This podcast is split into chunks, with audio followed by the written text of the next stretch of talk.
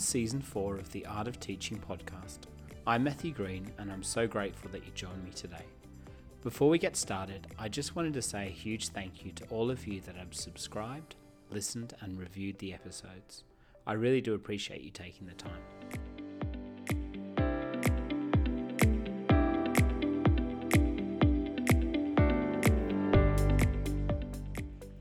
Today I have another very special episode to share with you, an interview with the incredible Aaron Johnston, who is an innovative school leader and teacher. Through his Instagram, Mister J Learning Space, and through hosting weekly discussions as the co-host of the Teacher Takeaway podcast, he passionately invests into and champions the teaching profession. Aaron is the real deal, and he continues to be a great sounding board and friend. I'm sure that you'll get something meaningful out of our wide-ranging discussion today.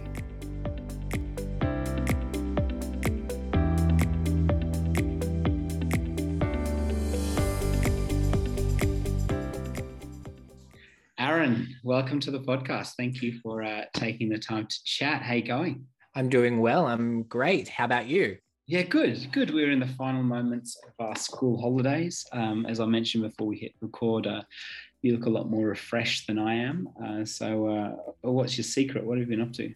Not a lot. Just enjoying family time, trips to the park, nice. You know, getting out and about while, you know, we can as as much as we can when we're in lockdown. But nice. yeah, just just enjoying time with the family. Does, nice. does wonders.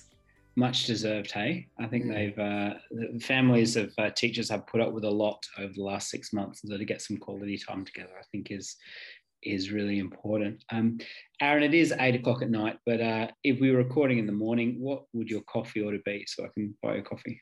Uh, okay, uh, flat white, and usually in the biggest size it comes in. Flat white. I'm a strong flat white kind of guy. Um, how have you, have you always been a flat white guy? Yes, yes, always been a flat white guy. Um, yeah, no. Don't want to waste up, waste too much room with too much foam. So, you know, just get yeah, to the good yeah. stuff. This is my thing. Like, I really want to try another coffee, but I'm a bit scared because I think that it could be a wasted flat white. So I, I, I I'm too scared to try anything new. Uh, but uh, so what? Um, so Aaron, what item is still on your bucket list? What would you like to do? Probably travel outside of the state. Uh, yeah, yeah. Under you know normal what? Circumstances. At the moment, travel outside my L G A would be a dream come true. That's probably right at the top of the bucket list. Nice, nice. And if you could have a dinner party with anybody, obviously your family um, are allowed to come. They don't take up seats. Uh, but who would be there? Who would you like to sit down with and have a chat over dinner? Who would I like to sit down with? Um, I... I probably would love to, just for the, you know, fanning moment, anybody from the cast of any of the Marvel movies, because I am... Uh, any of them. Wow. Any of them. I'll take any of them. Any wow. of them. Yeah.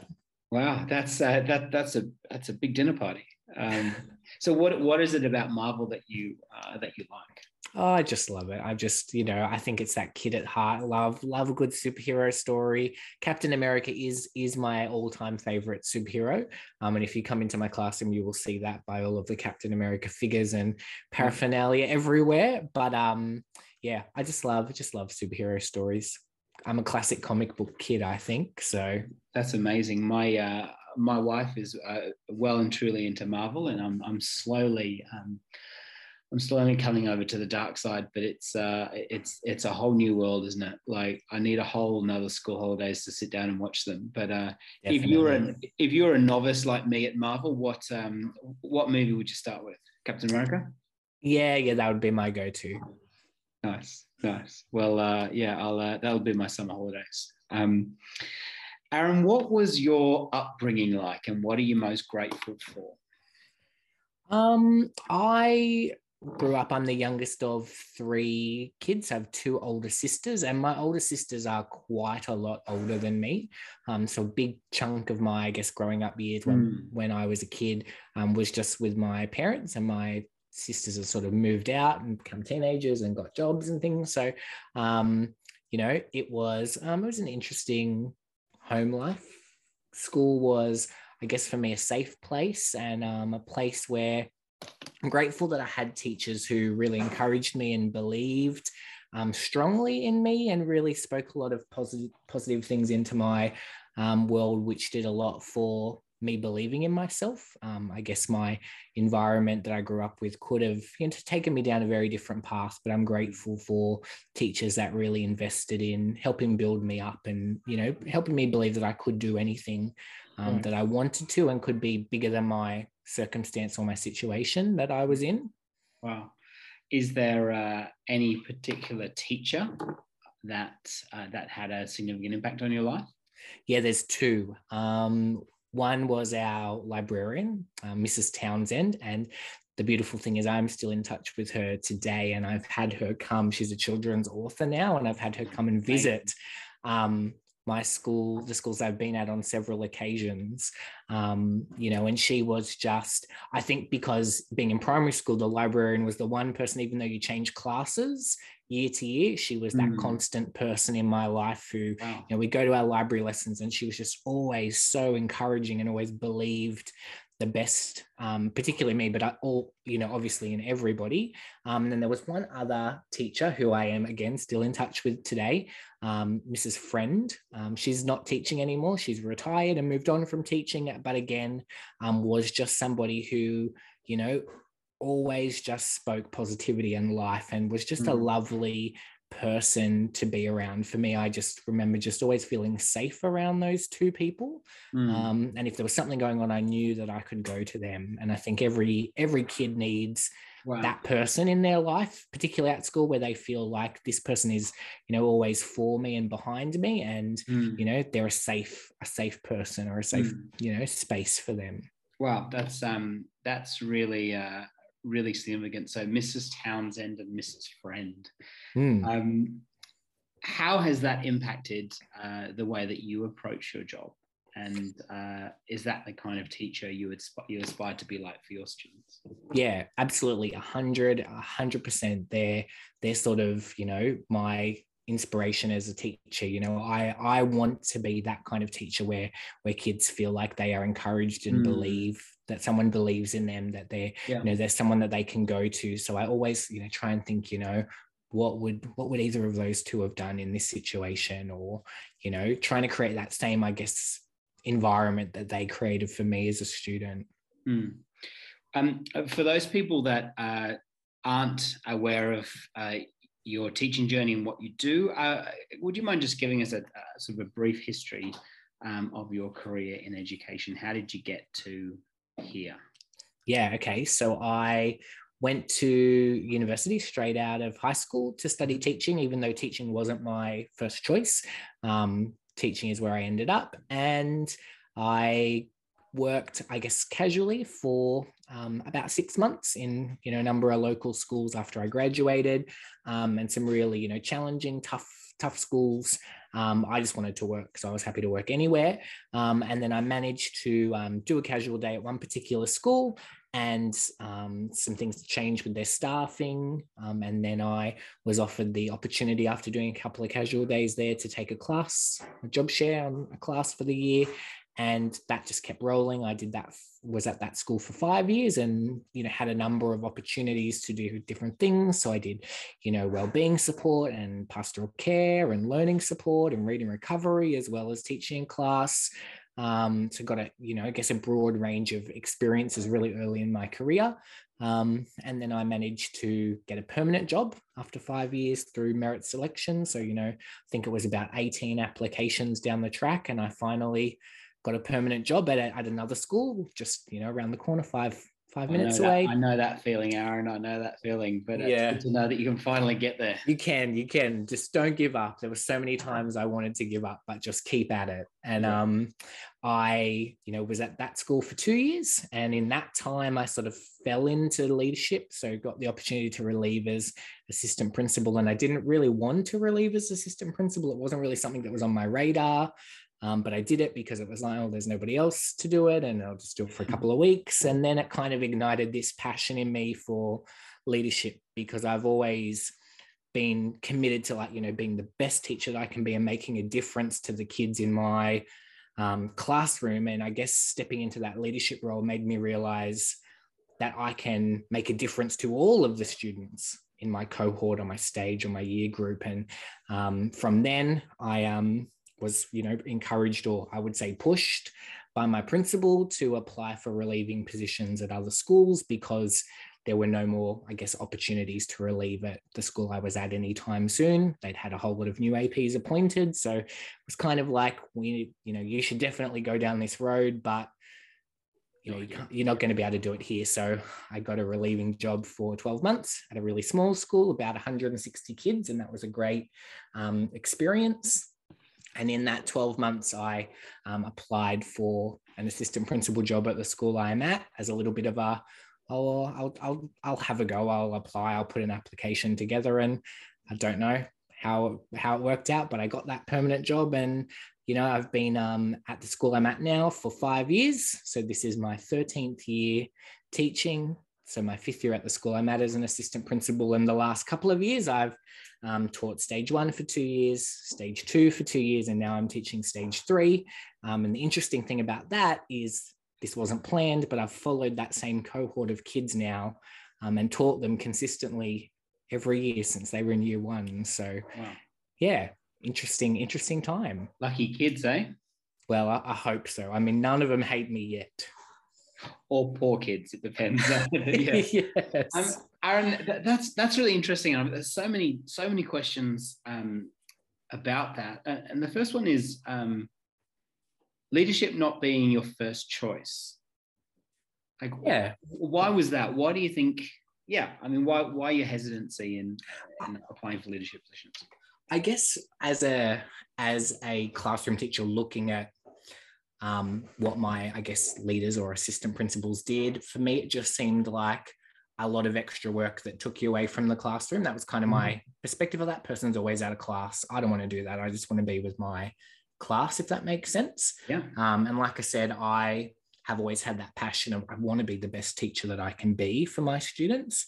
Um, and then I stepped into the leadership role and I guess saw the opportunity to help, you know, bring about change and improvement and the difference that you can make outside of your whole classroom on a, on a bigger school, um, whole school scale. And I guess that sort of opened my eyes to the opportunity to make a bigger difference. Um, and for me, like I said, that's what I'm about. I want to, to make a difference to the students that, you know, I have the opportunity to work with. So from that, from that leadership, I guess, um, opportunity, it really changed, I guess, my perspective of what the role was really about. Mm. And um, how important do you think it was to get that teaching expertise and that teaching practice spot on first? Um, because that was absolutely your focus and continues to be your focus and your main thing. But how important was it to refine that craft first? Yeah, I think really important. Um, I think the biggest thing when you are in leadership is, you know, I would never ask my my team or um, expect my team to do something that I haven't done myself or I'm not willing to do myself.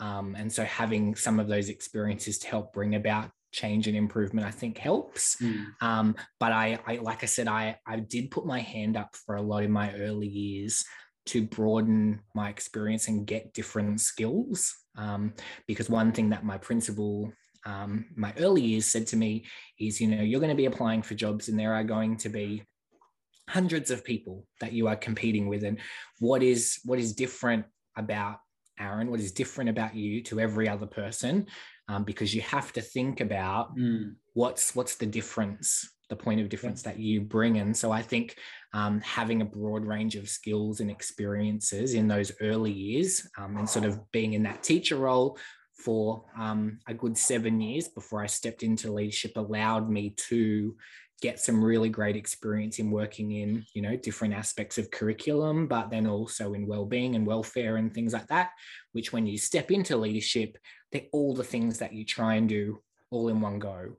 Um, yeah, so I think having, you know, a good solid, I guess, understanding and experience in lots of those different areas really helped. Fantastic. Sorry, I might have to edit that bit out. My little one just poked her head around the corner. the joys of uh, the joys of Zoom. Eh? Um, okay, so um, so Aaron, what currently outside of teaching? Sorry, I'll rephrase that. I'll just edit that whole section out. Uh, tell me about the Teacher Takeaway podcast and how on earth do you find the time to do that? A very good question. So the yeah the Teacher Takeaway podcast um, is a podcast that um, myself and three other um, leaders in um, schools have started doing. So we're currently up to episode nineteen, and we had been talking about, so myself, um, Beck West and Alice, because we had been talking about doing a podcast for a really long time, the three of us, we'd wanted to do, and it was probably twelve months that we'd been talking about doing a podcast. Wouldn't it be great to do a podcast? We didn't even know what it would be about, but we were just like, Let, let's do a podcast. And it just never happened. I think yeah. the three of us have kids and families, and we're in leadership positions. So it was just, life was very hectic. And then um, along came the fourth member of our Teacher Takeaway podcast, James. And uh, he brought the idea up, and he was really the, the one that made it happen. Um, and so he, you know, he really is the mechanic behind the podcast. He does, you know, all of the editing and posting and putting all the episodes together. Um, so we wouldn't have it without James. Um, but one of the things that um, I think, like you said, you know, we're already, life's so busy. Why do another thing? Um, well, like I said, I, I want to make a difference to students and on a bigger scale, but it's actually something um, the, all four of us, me in particular, really enjoy. Like, I look forward to the times when we get together on Zoom and we have our chats, um, because there's just something about when you get together with like-minded people mm. and, you know, you people that are on the same page and um, gleaning new ideas and discussing things that, you know, are areas of interest. But, you know, it's, it's a time where I look forward to, you know, the chats we have before and after recording, where we just catch up. And I think sort of lockdown life has helped that. It's been a, I guess, mm. a, um, a chance to connect and stay connected with, you know, good people that know I have, you know, respect and um, admire as well, working with the four of them. But, um, you know, we manage it, you know, as best as we can. So we record, you know, a couple of episodes in a go. So we're not necessarily recording every week, um, but we just manage it, I guess, as best as we can around our lives and children and all of those things. But yeah, I guess the reason for it is, yeah, you know, the four of us just want to make a difference, and we're passionate about, you know, we're all in leadership positions, and we're passionate about supporting our staff and supporting teachers. And so, you know, to do that on a bigger scale through a podcast is a, is an awesome thing.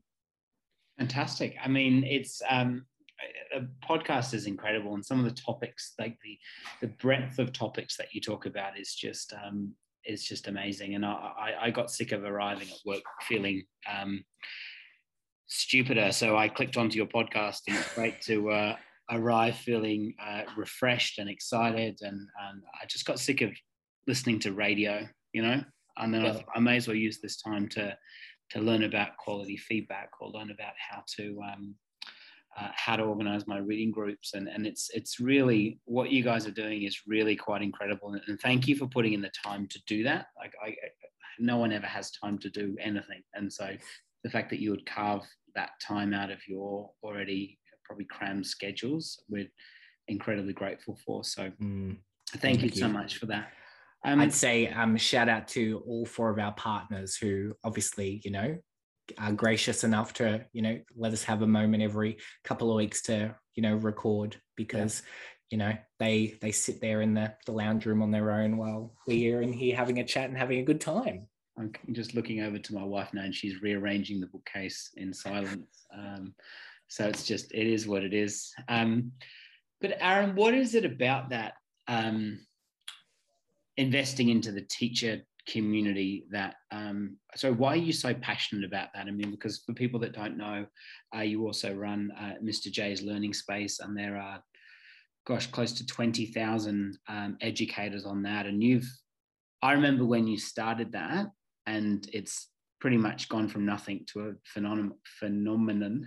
Might have to edit that out. um, but and you've never, from my point of view, you've never been interested in the numbers and the, you know, the prestige and all that. It's just been about building that community of like-minded professionals. So, would you mind maybe talking a little bit about that, about why sharing that expertise and that collaboration is important to you? Because there seems to be a common thread between what you're doing with the Teacher Takeaway podcast and also with all of the amazing resources that you share on your Instagram.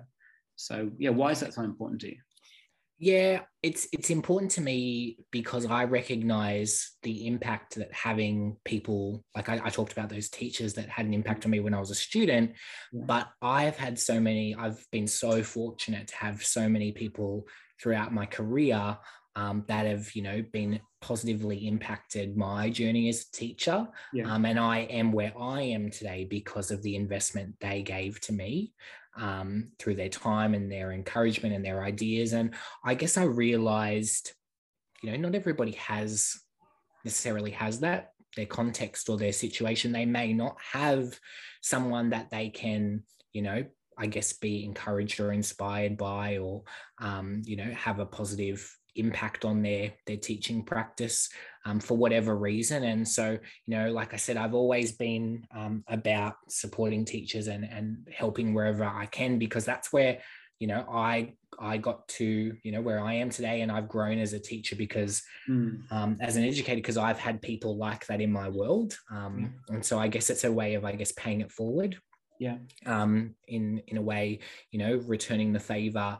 Um, and yeah, it's just, anything I can do that's that's going to help, hopefully help somebody, you know. And I started my Instagram um, page simply out of the the fact of, I guess I was working in a kind of a unique setting, um, you know, in a co-teaching environment, and that wasn't something that a lot of people um, are doing, but, you know, we can see education going down that road. So I thought, well, I might share this journey and maybe people might get something out of it, and I'll be able to connect with, you know, some other people and share ideas and things like that. And, you know, the the community that is, you know, referred to as Teachergram is is an amazing place, because there are so many um, educators that now I have had the opportunity to connect with and form friendships with, um, you know, like yourself, um, who, you know, are amazing people that I continue to get great ideas from and be encouraged by.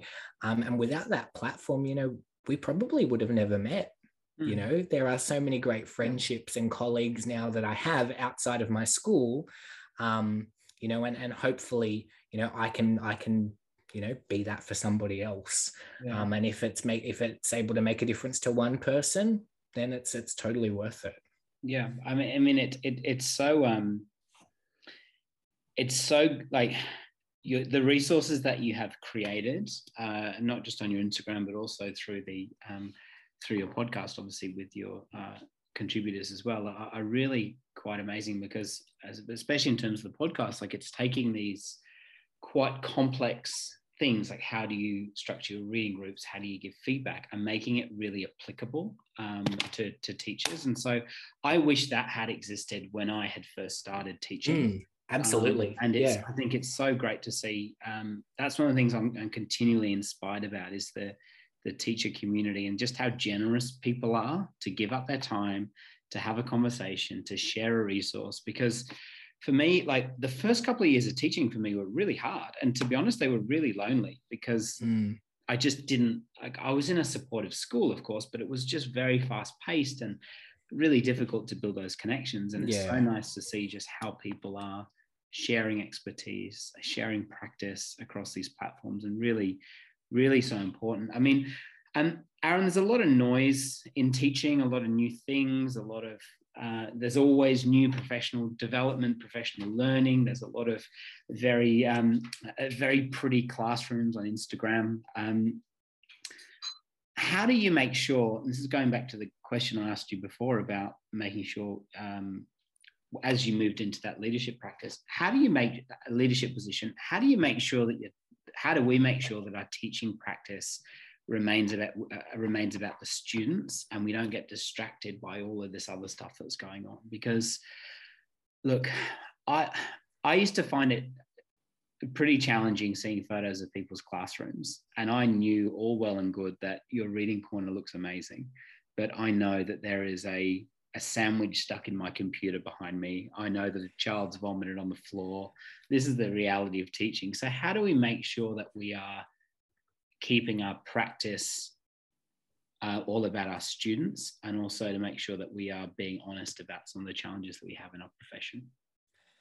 I think very long uh, question, sorry. Yeah, you know, but it's a very valid one. And, and I know when I first, I guess, started my Instagram page, I felt that pressure of Pinterest perfect. Um, yeah, yeah. But you know, hopefully, you know, that's not, that's not the case anymore. I, I went through a stage where, you know, it, it's always got to come back to the why. Everything mm. that we do, why do we do yeah. it? And is it going to be worth, and I know particularly in a leadership position now, not only am I asking why, but uh, my time is very limited because I'm doing so many things at once. So I have to be thinking about, is the time I'm going to invest in this thing, this new idea, this project going to have the impact that I want it to have? Because there's so many things I could do. There's so many great, um, you know, things that I could look at and go, oh, I want to put that into practice. Um, but number one, is it is it going to make an impact on my students? Because everything I do, that's the why. I'm going to only do things that that have an impact. But um, is it going to be worth mm. the impact? Um, you know, worth the investment? Yeah. Um, and that's a that's a challenge. Yeah. You know, um, not getting caught up in impact our students, won't it? It's just that's right. Is this the thing that's going to be the most efficient or the mm. most effective? Sorry, yeah. And will it have the greatest impact? And that's it's really difficult, isn't it, when you have all of that noise? Yeah, and I think it's um, taking that time to stop and think and reflect before we try something new. Yeah. Um, and asking those serious questions like, you know, number one, is it going to make a difference? And is it going to be worth the time that it's going to take yeah. um, to get that up and running? Yeah. Um, but I think, you know, I hopefully I think I've, you know, seen a, a change now in, you know, what people are putting out there on Instagram and things like that. I think we're starting to see more real, honest posting and talking about what it's really like, because I think people have come to the realization of, I don't have the time to to make a beautiful display. Um, and as great as displays are, maybe there's other things, there's more important yeah. things um, to focus on. And and I guess that's why I I try I've tried to, I guess in my my posts that I share, um, hope that it people don't think it's about things looking pretty. Everything I post, I think I want to post something that someone could use mm. um, and and that is going to have an impact, whether it's, you know, a resource or yeah. or something like that, that's, that's going to be useful. Um, don't get me wrong. I love, I'm a super neat freak and my classroom is pretty spotless, um, but that's just my personal uh, yeah. thing. You know, no, I think, I, um, I think you, your posts are definitely uh, stylish, but with substance, I think, which is really nice. Maybe that could be a tagline for your, uh, Hashtag yeah. style and substance. Style, style with substance. I like that. I'll get that on a on a mug for you and send it up for Christmas. So uh, thank you, thank you. I, I'm just wondering, Aaron, uh, how do you um how do you define leadership? Yeah, really good question. Um, there, there's so many different, I guess, um, ideas of of leadership, mm-hmm. but yeah. there's one quote, and I guess it comes. I've seen a million leadership quotes. Um, but there's one that comes that I've seen and it's always stuck with me, and it's um, it's an anonymous quote. Um, I came across it, I think, on Instagram. Someone shared it, and it was, leadership is not about um, being the best. It's about making everybody else better. And for me, that's what leadership is about. Um, you know, there are, you know, I like some leaders out there that, you know, want to be in leadership because they want to be better than everybody else. Um, but for me, leadership is about making sure that I am bettering um, and all of the people around me that I work with, not that they're not great, but they're better off because mm. of their interaction with me, whether it's my students or my teachers. Not saying that they're not already doing good things, yeah. but it's I hope that, that, that they're better off in yeah. some way for having, you know, had, you know, a leadership experience with me. And for me, that's that's my, I guess, core at my core of everything that I do is about helping others be better, whether it's a better version of themselves or just mm. do better um, in, you know, in their goals and things like that. For me, that's what I'm all about. So for me, that's what leadership is. It's actually not even about me or getting anything out of it. It's about that investment in others. I think that's um that's so important, Aaron. Do you think that notion has changed? Um, or, yeah. Yeah, I think we are definitely seeing a shift towards, I guess you'd refer to it as that servant leadership. Mm-hmm. Um, and that servant leadership model. And I think we are starting to see um, a shift towards that. I just recently read um, Simon Sinek's book, uh, Leaders Eat Last. Mm-hmm. And that is just at the core for me, reading that book. It was like everything I believe as a person in a book. It's like he tapped into my brain um, and, you know, the core of who I am and what I believe, and put it in a book. So, you know, wow. It's about others first. Wow. I mean, that's... um. That's difficult to do though, isn't it? Yeah, like yeah it's, it it's, is. That's, I mean, I, I aspire to that. I, I, I think that's so important, that idea of that sacrificial leadership where you are there to serve and you are there to uphold other. And I, I completely agree with you, but it it's hard, isn't it? When you've got everyone going for the same job, and when you've got everyone that's trying to sort of prove themselves. And, and, and I'm not saying that's what schools are like, but the reality is, is that there's a, there's a lot going on. And I mm, think it's, yeah. it, I, I think I know for myself in my sort of first year of, um, first year of leadership in the school, like I, I got a bit lost there. Like I kind of, I knew I was there for a limited amount of time. I felt like I had to get stuff done and prove myself. And I think I probably lost that idea of um, my role as a leader is to actually make you, the people that I'm leading, mm. better, and to increase your professionalism, to yeah. increase your understanding. Um, I'm thankful. Well, I'd like to think that's swung the other way now. Um, yeah. Or that yeah. Simon Sinek approach. But yeah, what are your thoughts on that? Because that's, that's tough and that's messy. Mm, definitely. And it's been a journey, mm. total journey for me. Um, it takes because, a secure leader as well to be able mm, to say, I'm here to serve you. Yeah. yeah. And particularly like I look back on my time arriving at the school I'm at now. And if I did it again, I'd do it totally different, because I mm. came in very young, inexperienced, and I had that attitude of I have to prove how good I am. Yeah. Um, and so I think a lot of decisions I made at that point in time weren't necessarily about what was best yeah. for the team, um, but it was about looking like we were the best. Um, yeah. Because I felt like a young leader um, for many reasons, whether it was being the youngest leader in the team, um, that I had to prove my worth and I had to show how good I was. Um, because I guess I felt like I had a lot of people doubting. Um, yeah. And so it's been, you know, like I said, I'm, you know, six years into my leadership journey now. And I guess probably a mm. lot more secure in myself as a leader yeah. um, now that I've been doing it for a while, and I, and it takes time. But um, I really wish if I could go back again and do it over, I would have that that shift in my attitude towards making sure that, you know, building relationships and things like that was was really what I focused on first. I know I just came in too hard and push, push, push. We're going to change this. We're going to change this. We're going to change this, with never really letting anybody see the why. Um, mm. You know, don't get me wrong. I still lead a lot of change and improvement in the roles that I'm doing. Um, but I think now it's easier and people are more responsive because, number one, they've got that relationship with me and they know my why. They know that anything that I do is coming from that place of doing what's best for our students. Um, but it's, like I said, it's, it's a trap that I think every single leader falls into, um, particularly when you're new to the leadership journey. Oh, absolutely. That, that's exactly what I did um, when I first came in, um, in my first leadership role. Like you have this sort of, um, I felt like, like, to be honest, it was, I think it was a bit of imposter syndrome. Because I Absolutely. felt like, gosh, like, yeah. I don't want people to know I have no idea.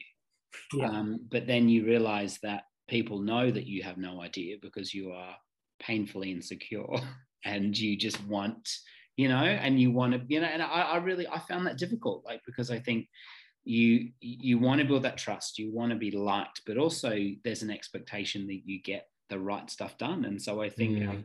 I, I wouldn't change that experience for anything. It was, it was particularly tough. Uh, but um, it's interesting, isn't it? Like, how important yeah. do you think self-awareness is in leadership? Um, oh, hugely yeah. important. Tell me a bit about that. What's your experience been like? Yeah, um, hugely important. And I, um, I probably, like I said, I wasn't very self-aware at the beginning of my journey, and it did bring um, about yeah. some issues and some complications that Same, caused me yeah. to reflect and go, what is... You know, what is everybody's problem? And then maybe going, hang on a minute, maybe I'm the problem. Yeah. Maybe the way I've approached this um, has been a problem. Mm. Um, do you know what I mean? And so I think Absolutely. that's it's important that we, not just in leadership, but in everything that we do, even just as as you know, educators in general, that we are self-aware and constantly, I guess, reflecting and thinking about what we're doing and asking ourselves a question, and you know, um, thinking about, you know, why am I doing this, or why am I acting the way that I'm acting? Um, because you know, it's always coming from a place, you know, of um, of something deeper. You know, I remember yeah.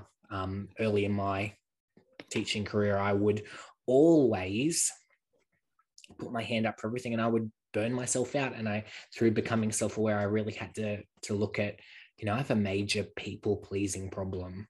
Um, mm. But I could have just kept going and kept doing it and kept pushing myself, because I never wanted to let anybody down. I never wanted to, to tell somebody no.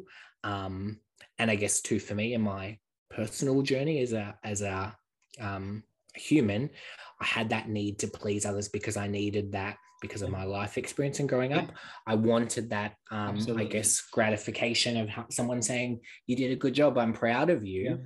Yeah. Um, but you can't live your life like that twenty-four seven, because you will burn out. Um, but too often we're not self-aware, um, you know, and we go, oh, I'm so tired, or I'm so this, I'm exhausted, rather than something going, but why am I doing that? Yeah. Okay, I'm doing a million things. Why am I doing a million things? Um, maybe there's something else that is going on. And, you know, that's been a, a journey for me, wow, as a, a leader, a teacher, a human, um, to really get to some of the, the core deeper wow. things going on.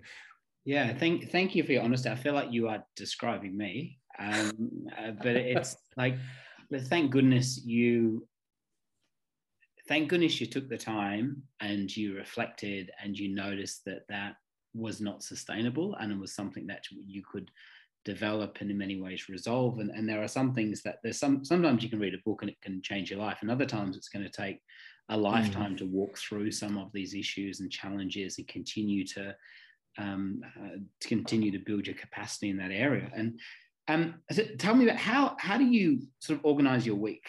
Um, because you've got, like I said, you, you, you're a proud dad, you're married, you're building a house, you're doing all this stuff, like you're leading part of a, a significant part of a school, like you're like, how do you practically, how do you structure your week? Is it color coded? Is it, um, do you use a calendar? Do you use notes? How do you do it?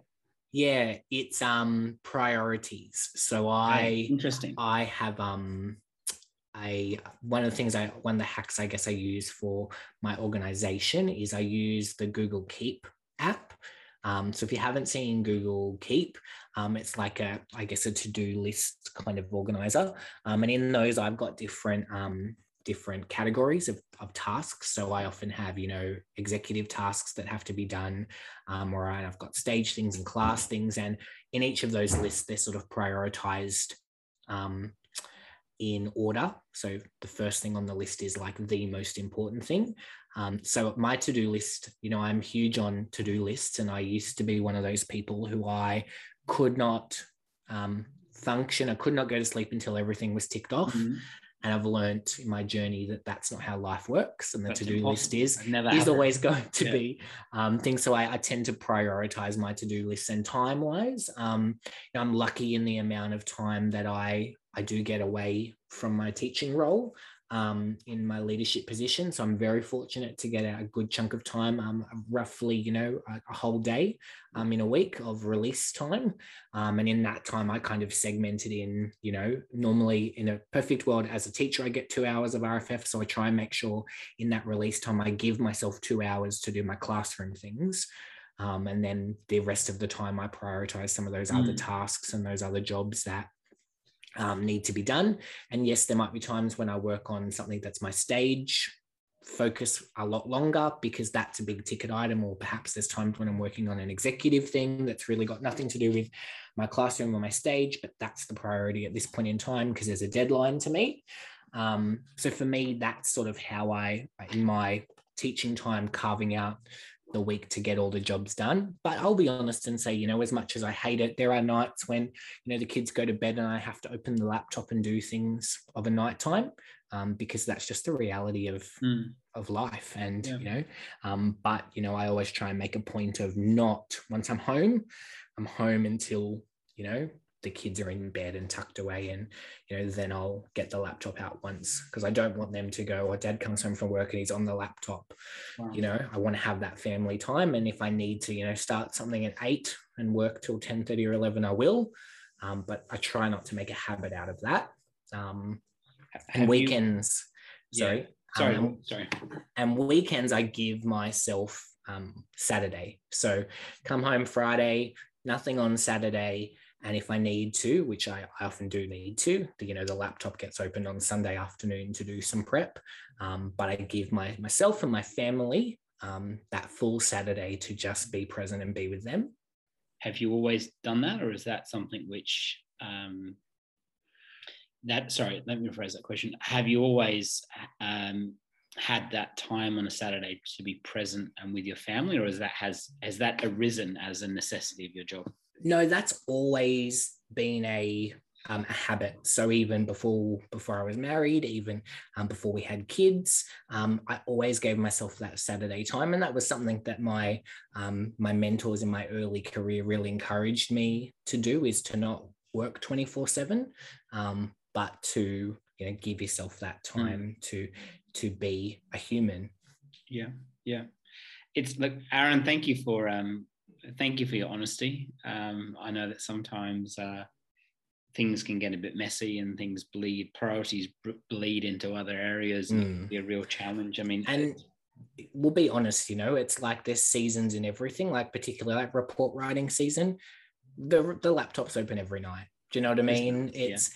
there's there's times when, you know, you can have those boundaries in place, um, but there's times when it's it's busy. And I'm fortunate that my wife is a teacher as well, and so she gets it, she understands, and she knows that, you know, yeah. report season doesn't last forever, um, but she knows, she's sort of like, you know, counting down the weeks now until report season kicks in, because she's like, yeah, okay, we've got a couple more weeks before it's working every night.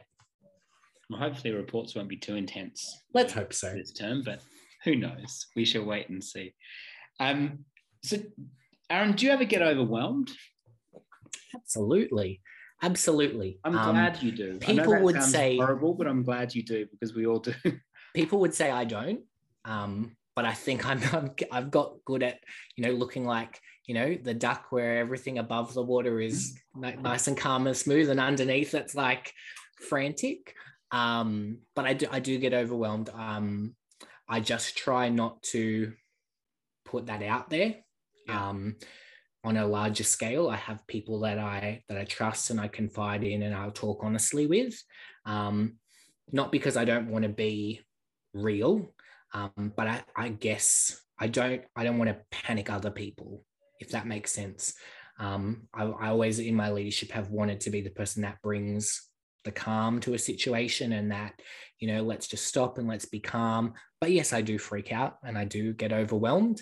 Um, but I think I've, I've learned to manage that in a way um, that tries not to, I guess, spread that panic or that alarm to others, but manage it in a way that's healthy. You know, I'll, I will talk honestly with people, but, you know, um, I try not to, you know, yeah, spread the, spread the panic, if that makes sense. Yeah. Do you think it's important to, um, have that person that you, or that, that those groups of people that you can download to and be honest with? And is that uh is that someone other than your wife? Uh absolutely, one hundred percent. Yeah, it's really important that you have yeah. um those people that you can talk to. um, I'm fortunate enough that, you know, I, I can talk openly with um you know, my my supervisor, my boss. Um, you know, and he's very understanding and very supportive. But I, I do have other people, you know, um, whether it's in, you know, others on the leadership team at our school, or at, you know, colleagues um, at other schools. My wife, you know, is a great sounding board as well, because like I said, she's a teacher and she gets it. So I do have that ability to go home and go, listen, I just want to talk about this. And she goes, she gets it. Whereas sometimes I know some people go, I can't talk to my partner about that, because they're just like, what are you talking about? Um, But yeah, it's definitely important that no matter who you are, no matter what position you're in, that you've got those people that you can mm. talk to about yeah. um, where you're at and how you're feeling. And sometimes, you know, they'll they'll give me an idea or they'll give me a new perspective. But, you know, sometimes I know, you know, you just want them to listen. You just want them to go, yeah, it sucks, or yeah, it's crazy. I know what you're going through. That's good marriage advice as well, isn't it? Like, just just listen. Don't offer solutions. Just listen. And yeah, I, I, I, I've been married thirteen years, and I, I wish I had learnt that in the first twelve years. Um, because sometimes you just need to keep your mouth shut and listen. That's right. What do they say? You got two ears and one mouth. Yeah, yeah, it's true. Talk, um, talk half as much as you listen. Isn't that that's the rule? I think so. I'm not sure, uh, just a bit of an aside, Aaron, have you heard, heard of um, Doctor Adam Fraser?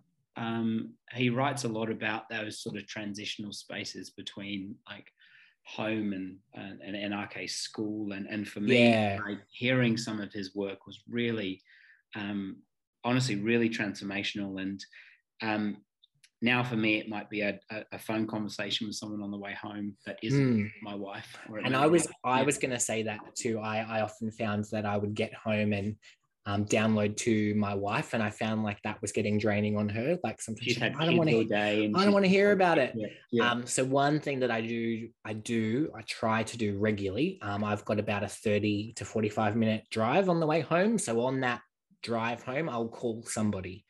Um, and have that talk if I need to have that talk. So by the time I've got home, I feel like I've got it out of my system, if that makes sense. Mm. And then I'm home and I can just be dad. Um, but there are times when I don't, and I do get home and go, blah, blah, blah, blah. But yeah. I do try and make use of that time, um, yeah. that thirty to forty-five minutes to have a debrief with right. someone over the phone if I need to, whether it's I call my boss or I call, you know, a colleague that I know I can trust and talk yeah, to right. about what's going on. Um, that's been really, like really key for me as well, and yeah. not wearing my wife out as my sounding board. Well, I think, um, I mean, my uh, wife as well is um, from a family of teachers. Um, she decided to pursue other, other, co- other um, causes. Um, and it's, it can be really tricky. And I think like having those, the people that you can speak to and say, hey, like, this is really tough, or someone that understands, um, I think is, yeah, really, really, really important. And we're also trying to teach our children at the moment and trying to model, um, uh, how to say sorry quickly when you, you know, when you stuff it up. And so we're, I think we're trying to, I think I'm getting better at recognizing the points in the year, the, the pressure points, whether it's reports, whether it's end of year, whether it's you just tired or cranky, whether it's flu season, whatever it may be, and just using, in my case, using a bit more self-awareness and saying, okay, what I need to do now is actually make sure I'm in bed by a certain time. I need to make sure I'm exercising. I need to make sure I'm eating properly, and actually take, from my point of view, taking a bit more responsibility to look after myself, especially in those yeah. times, because um, it's, it's interesting, isn't it? Like report season comes around every single semester. We know it's coming. That's it hasn't right. changed, and yeah, but still for some reason it's this big stress point. Yeah, and so like for me, I'm trying to use a bit more foresight and say, okay, what's coming mm. up this week? What's coming up next week? What's coming up next term? And using a bit more mm. yeah, foresight. I, th- I think it's hard too, because the nature of teaching mm. is everything that we do in our job is not about us. Mm. And so I think it seems so foreign to stop and go, I'm going to take care of myself. Mm. Yeah. That, you know, that war between selfish life. Yeah, because we're not used to acting in that way. Like nothing I do in my classroom is for my benefit. Mm. Do you know what I mean? And so then to stop and go, like you said, I'm going to be really intentional about doing this thing for me, really, I guess, is can seem really foreign, because it's yeah. not what we what we do. It's always everything that we do is about other people. Yeah. Um, and even the same in leadership, it's it's so much about the others, the team, the school, the bigger picture, um, that we can easily get into that, I guess, bad habit of neglecting ourselves, mm. and which can lead to, like you said, not being self-aware, um, or not having, you know, habits or practices in place that are going to help look after us mm. as well. Um, yeah. You know, because my first principal gave me some really great advice, and he said, you know, the greatest teaching resource you ever have is yourself And the best thing you'll ever give to your students is a healthy and happy teacher. Yeah. And that stuck with me, because if I don't take care of myself, then, you know, I can have a great lesson planned, I can have a great whiz-bang new resource, but someone's got to deliver that. And that person's me. And so, you know, as teachers, we have to make sure that we are, you know, taking care of ourselves, because you are, as a teacher, you are the greatest resource your students have. Yeah. It's ironic, isn't it, that we're talking about well-being at close to nine o'clock on the second last night of school holidays, but uh, I think it's a really important conversation. And Aaron, just um, this is a, a question uh, a little bit left of field, but what's an area in your life that you are currently underinvesting into? Oh, underinvesting. I I will answer that. I will add, I'll put it on you first, and then I will I will think of an answer for those on you finish. Yeah, I, I would say particularly um, with lockdown and things like that, my physical health mm. has really, really needs improvement. So, you know, lockdown, I've been trying to, you know, to be a bit more conscious of what I eat, you know, those COVID kilos. And, you know, COVID, yeah. we go we go to the park, but I do a lot of standing around. Um, so, you know, I, I really need to sort of up my game with my steps and things like that um, to yeah. just... Be, invest a little bit more into my, you know, physical yeah. health, in the sense of, you know, being active and, um, you know, thinking about what I eat.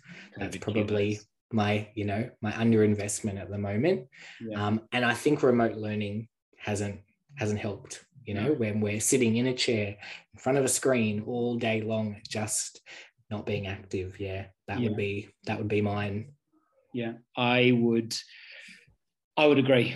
From my point of view, like I'm starting to, um, I'm starting to get back into it. Like uh, I'm starting to get back into steps, to, um, to activity, to exercise. And I've forgotten how good it feels to do that stuff. And so for me, like, I, so I've just been going, I went, last night I went downstairs to our garage, garage and did ten minutes of skipping. And it was, it was awesome. And like, after three minutes, I thought, this is great. Like, why don't I do this more often? And yeah. so for me, I think I'm starting to feel, um, starting to feel normal again, um, and really prioritizing that fitness. I mean, we've got two uh, quite young children. Um, and so you kind of come out of that like haze of, wow, mm, like yep. this is my life now. And so I think I'm starting to, yeah, starting to feel normal again. I mean, there's part of me that doesn't really want to go back to seeing people. Like I've really enjoyed this Zoom thing. Um, but I think, um, yeah, I'm just trying to prioritize health and well-being a little bit more. So I reckon most teachers will be struggling with that after COVID. But um, yeah, um, thank you for your honesty, Aaron. Sorry for throwing that question at you. No, it's a good question. Um, just a couple more questions, and then we will uh, we will wrap up. I want to be uh, respectful of your time. Um, so, how are you going after COVID?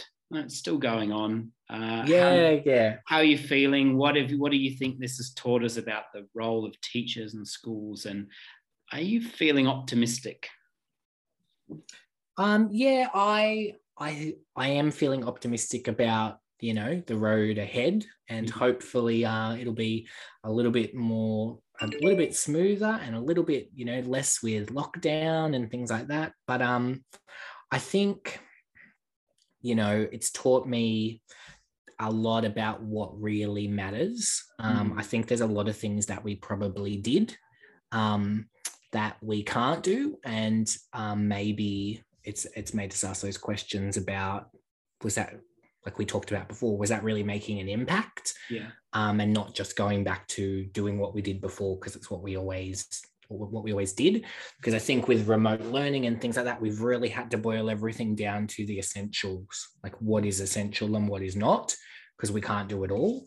Um, so I think reflecting on what we do and like what really is important um, in mm. teaching and learning has been a has been a highlight. Um, and I'm hopeful. I know in, in for myself, for my own teaching, there's a lot of things that we've had to adapt to and try new things. And I hope some of that sticks, you know, when we return back to regular classroom teaching, whatever that that is, or however that looks, yeah. however that looks may not be regular the way we knew before, but um, I hope maybe some of the things that we've had to do differently, um, we will keep some of those things, because I think some of them have been um, helpful and beneficial for um, many of our students. Yeah, so, so true, Aaron. And um, you are a, a constant source of inspiration to me, whether over Zoom, whether in my ears on a podcast or online on Instagram. Um, it's thank you for everything that you are investing into our community of teachers, and for the hours and hours and hours and and the immense time that you've um, that you give of yourself to make our profession better. So I am endlessly grateful, uh, and um, thank you. I know that there are teachers um, all around this country, and indeed all around the world, that um, that find hope in the work that you're putting forward, that listen to your work, and that are really inspired to get into the classroom. So I can't thank you enough uh, for that. And um, my final question is, where can we find more out about you? So you can um, follow along with, I guess, my, my teaching journey. So Instagram or mm-hmm. Facebook, um, Mister J's Learning Space on both of those platforms. Like you said, the Teacher Takeaway podcast. Um, you can join us for our weekly chats um, on there, and get in touch on, I guess, any of those platforms. Um, like I said, questions, I'm always open to them. So reach out. Um, one thing that I always um, say is, you know, that my social media, my inbox is always open. So, you know, wherever you are, whatever you're doing, get in touch. Whether it's, you know, you got a question or you want to connect, because like like we talked about before, you just want to, you know, mm. form some connections with with people, um, because not everybody has that in their setting. You know, don't do the journey of teaching on your own is my biggest, yeah. I guess, piece of advice to anybody. So reach out. Yeah, absolutely. And um, Aaron, I'll make sure that all of those, um, the, that website and the links to all the stuff that you do get put in the show notes, so people will have access to that. But Uh, thank you so much for taking the time. Uh, I will let you go and uh, rest or enjoy the last few moments of our school holidays, but I, I'm so grateful that you take the time. Thank you so much.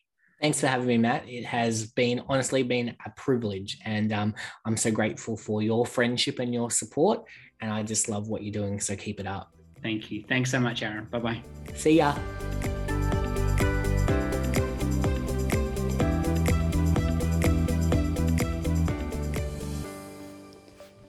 Thank you for taking the time to listen to the Art of Teaching podcast today. I hope that you, like me, got some valuable insights out of our discussion. For show notes, please visit the art of teaching podcast dot com. I've one favour to ask. If you could please head to the iTunes page of the podcast and rate and review the episode. This would really help to get the interviews and resources to as many people as possible. Also, I've created a private Facebook group so that we can continue the discussion after each episode. The link is in the show notes. Thank you again for listening, and until next time.